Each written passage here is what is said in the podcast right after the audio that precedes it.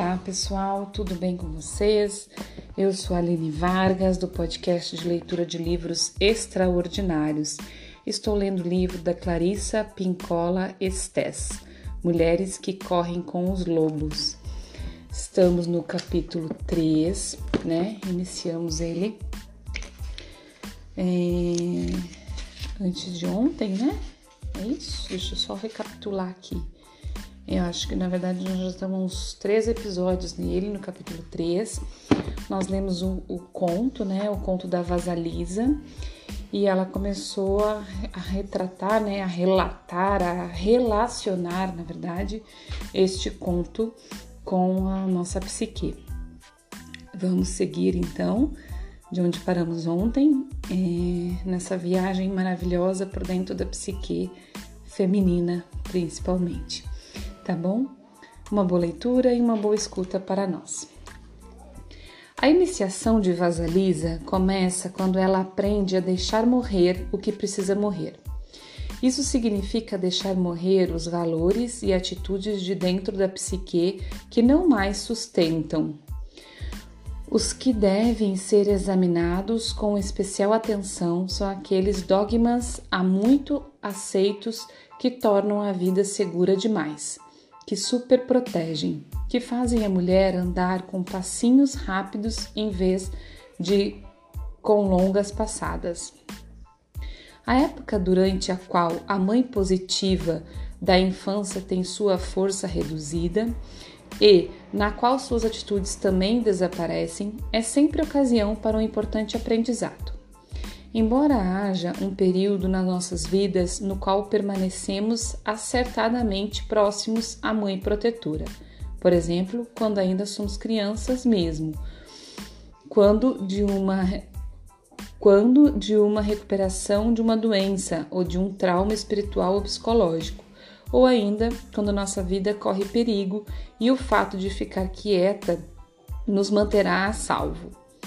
E embora mantenhamos um vasto estoque de sua ajuda para toda a vida, também chega a hora de mudar de mãe, por assim dizer.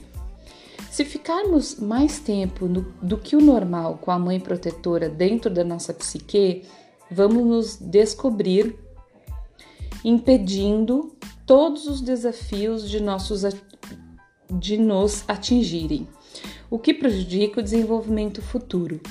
Embora eu não esteja de modo algum querendo dizer que uma mulher deva mergulhar numa situação violenta ou torturante, quero dizer, sim, que ela deve fixar para si mesma alguma coisa na vida que ela se dispõe a alcançar e, portanto, assumir riscos para conseguir.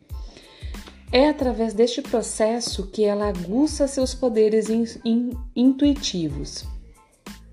Entre os lobos, quando a mãe loba amamenta sua ninhada, ela e eles passam muito tempo na ociosidade. Todos ficam jogados uns sobre os outros numa grande pilha de filhotes. O mundo exterior e o mundo dos desafios estão muito distantes. No entanto, quando a mãe loba, afinal, ensina os filhotes a caçar e a procurar alimento, ela lhes mostra os dentes a maior parte do tempo. Ela os morde, exigindo que eles não desistam. Ela os empurra e eles não se dispõem a fazer o que ela quer.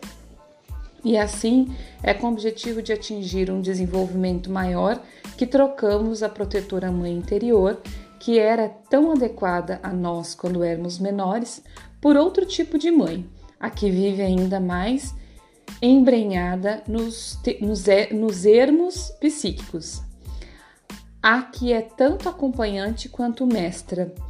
Ela é uma mãe amorosa, porém enérgica e exigente. A maioria de nós não quer deixar que a mãe boa demais morra só porque chegou sua hora. Embora essa mãe boa demais possa não permitir que nossas energias mais intensas venham à tona, é tão bom ficar com ela, tão gostoso, para que ir embora. Com frequência, ouvimos vozes interiores que nos estimulam a recuar, a permanecer na segurança. Essas vozes dizem frases como as que se seguem. Ora, não diga isso. Você não pode fazer isso. Você tem dúvidas? Não é filha, amiga, colega minha. Se age assim. Tudo é perigoso lá fora. Quem sabe o que será de você se insistir em sair desse ninho quentinho? Ou você só vai se humilhar, sabia? Ou ainda, a sugestão mais insidiosa. Finja que está se arriscando, mas em segredo continue aqui comigo. Todas essas são vozes da mãe boa demais, assustada e bastante desesperada dentro da psique. Ela não tem como agir de outro modo. Ela é o que é. No entanto, se nós fundirmos com a mãe boa demais por muito tempo, nossa vida e nossos talentos expressivos recuam para a sombra e nós definhamos em vez de nos fortalecermos. E o que é pior? O que ocorre quando se reprime uma energia intensa sem permitir que ela tenha nenhuma vida? Como a panela de mingau mágico nas mãos erradas, ela cresce, cresce e cresce até explodir, derramando tudo o que tinha de bom no chão. Devemos, portanto, ser capazes de ver que, para que a psique intuitiva se fortaleça, a doce protetora precisa ceder seu lugar, ou talvez com maior fidelidade à realidade. Nós acabemos nos descobrindo expulsas daquele colóquio agradável e aconchegante, não por termos planejado que isso acontecesse, nem por estarmos inteiramente prontas. Ninguém jamais está inteiramente pronto, mas porque há algo à nossa espera no início do bosque, e o nosso destino é ir ao seu encontro. Guillaume Apollinaire escreveu: nós os conduzimos até a borda e pedimos que voassem. Eles não arredaram o pé. Voem, dissemos. Eles não se mexeram. Nós os empurramos para o abismo e eles voaram. É típico que as mulheres tenham medo de deixar morrer a vida confortável demais, segura demais. Às vezes a mulher se deliciou com a proteção da mãe boa demais e por isso deseja continuar ad infinitum. Ela precisa estar disposta a sentir alguma ansiedade ocasional, ou então seria melhor que permanecesse no ninho. Pode ocorrer que uma mulher tenha medo de não ter segurança ou certeza mesmo por um curto período de tempo. Ela apresenta desculpas em quantidade maior do que a dos pelos de um cachorro. Ela só precisa mergulhar e ficar sem saber o que vem depois.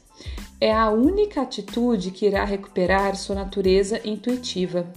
Às vezes, a mulher está tão enredada, sendo a mãe boa demais de outros adultos, que eles se grudaram às suas tetas e não pretendem deixar que ela os abandone.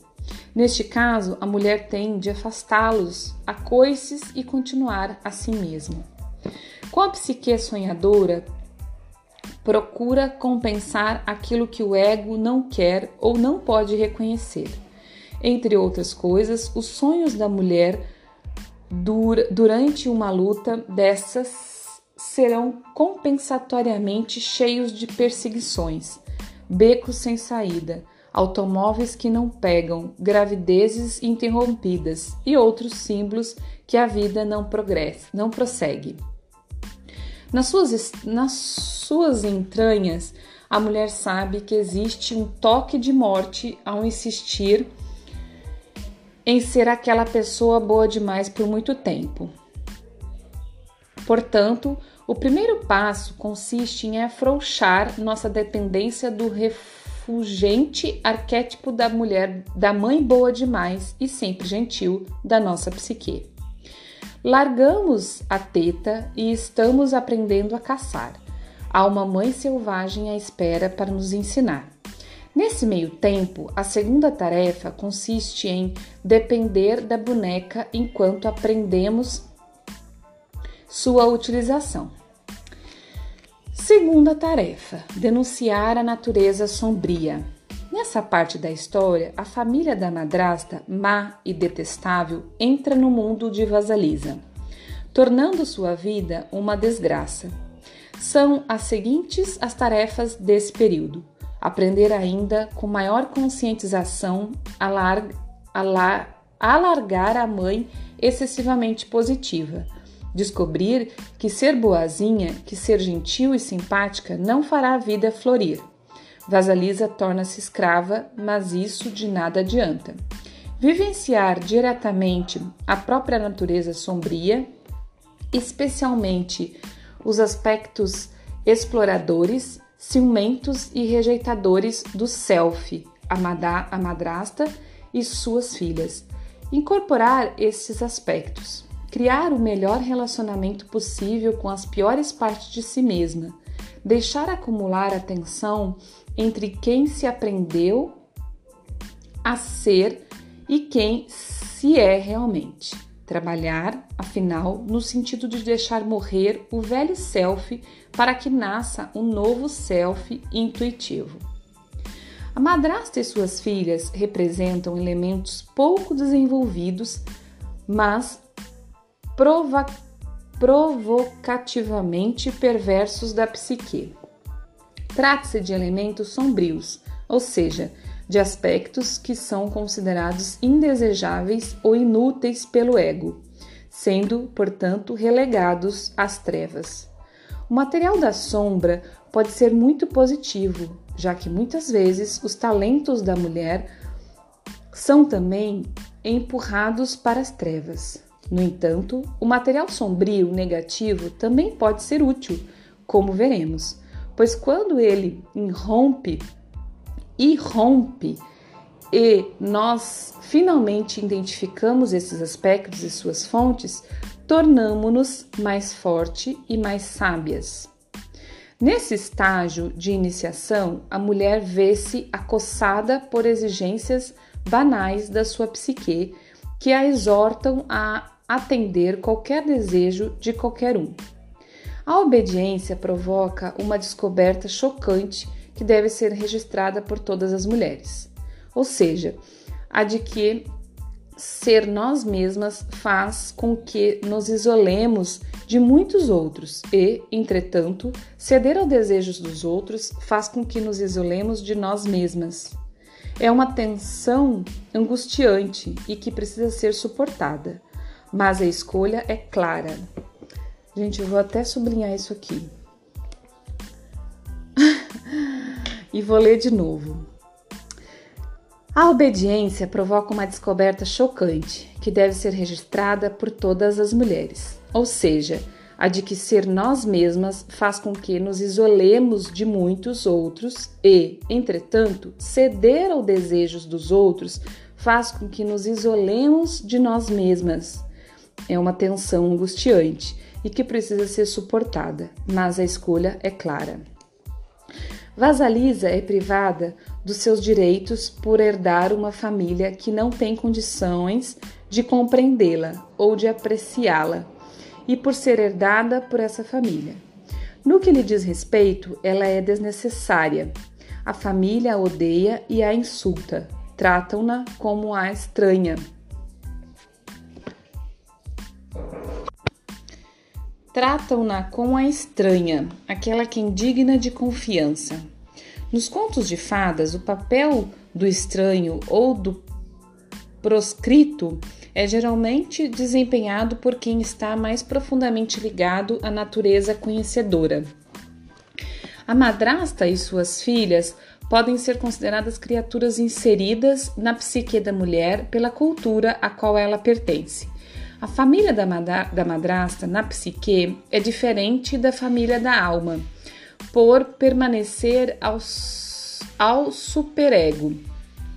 Desculpa, por pertencer ao superego, aquele aspecto da psique que é estruturado de acordo com as expectativas, saudáveis ou não, de cada sociedade, em particular no que diz respeito às mulheres. Essas camadas em junções culturais, ou seja, do superego, não são vivenciadas pelas mulheres como se emanassem da psique do self, da alma, mas dão a impressão de vir de algum ponto lá fora, de alguma outra fonte que não é inata. As camadas culturais e do superego podem ser muito positivas ou muito prejudiciais. Pessoal, eu não sei se eu já fiz aqui, eu acho que não, uma explicação do que é psique, certo? O que é ego, superego e o id, né? Para quem não tem conhecimento aqui da psicanálise, deixa eu falar para vocês. Então, o que é a psique, né? A psique é a junção do nosso espírito, né, com a nossa alma. O que é a nossa alma? A nossa alma é o nosso consciente, né, com nossas emoções, tá? Nossa alma é consciente, o nosso consciente com nossas emoções. E o nosso espírito formam a nossa psique, tá? No que vem do nosso espírito, vem o nosso inconsciente, né? Não só o nosso inconsciente, não só do nosso espírito, mas de toda uma vivência também tem lá no nosso inconsciente. Então, nossa psique é isso tudo, né? Junto. E aí se divide, né, essas questões aí em ego, superego e id, né? Ego somos nós mesmos, é o centro. Só que ele pode estar em desequilíbrio, mais id ou mais superego. O ego é real, é nós, e se ele tiver em equilíbrio, é nós fazendo o que a gente veio fazer aqui, tá? Quando ele está em desequilíbrio, ele pode estar mais por superego. E aí, o que é superego? Aquele que não pode nada, aquele que vê tudo em relação aos outros, ao externo, né? Ah, não posso isso porque a sociedade não permite. Ah, não posso aquilo porque minha mãe não deixa. Ah, não posso aquilo outro, não sei o quê. Então, é uma parte externa, né? Uma parte que não é uma parte externa, é uma parte que olha muito pro externo, que avalia o que pode e o que não pode em relação ao externo. E o id é aquele que pode tudo, aquele que não vê nada, que não tá nem aí para ninguém, que não tá nem aí para nada. Por isso que o nosso ego, quando equilibrado, é nós mesmos, né? Quando a gente tá equilibrado com o que a gente quer, com o que não importa nada dos outros, que é o nosso id. E com o superego em relação à sociedade, ao outro, à família, marido, esposa, mãe, pai, né? Quando a gente equilibra isso, a gente tem um ego equilibrado. E aí somos nós mesmos, sendo nós mesmos, né? Ponderando o que a gente quer com o externo, né? Eu quero, eu vou fazer do meu jeito, mas peraí, como que eu faço do meu jeito para que eu não interfira na vida do outro, né? Para que eu não machuque o outro, para que eu não ultrapasse o espaço do outro. Eu não vou deixar de fazer o que eu quero, o que eu gosto, mas isso precisa estar dentro do que é meu espaço, né? Eu não posso fazer o que eu bem entendo a qualquer hora, invadindo, machucando, magoando, prejudicando o outro, certo? E aí a gente consegue ser nós mesmos, que é o ego, nós equilibrado, tá? Então, para trazer uma explicação aqui de quando ela fala, e por isso que ela tá falando aqui, né, da questão do superego, que seria o externo, né? Seria, não é que é o externo, é como a gente age pensando muito no externo, é a nossa parte da nossa psique que age pensando que, o que os outros vão falar? Ah, não, eu não posso, por exemplo, vamos dar um exemplo aqui, uma mulher que tá infeliz no casamento, tá? Ela vê que aquele casamento não serve mais para ela, que não dá mais, que tá matando ela, né?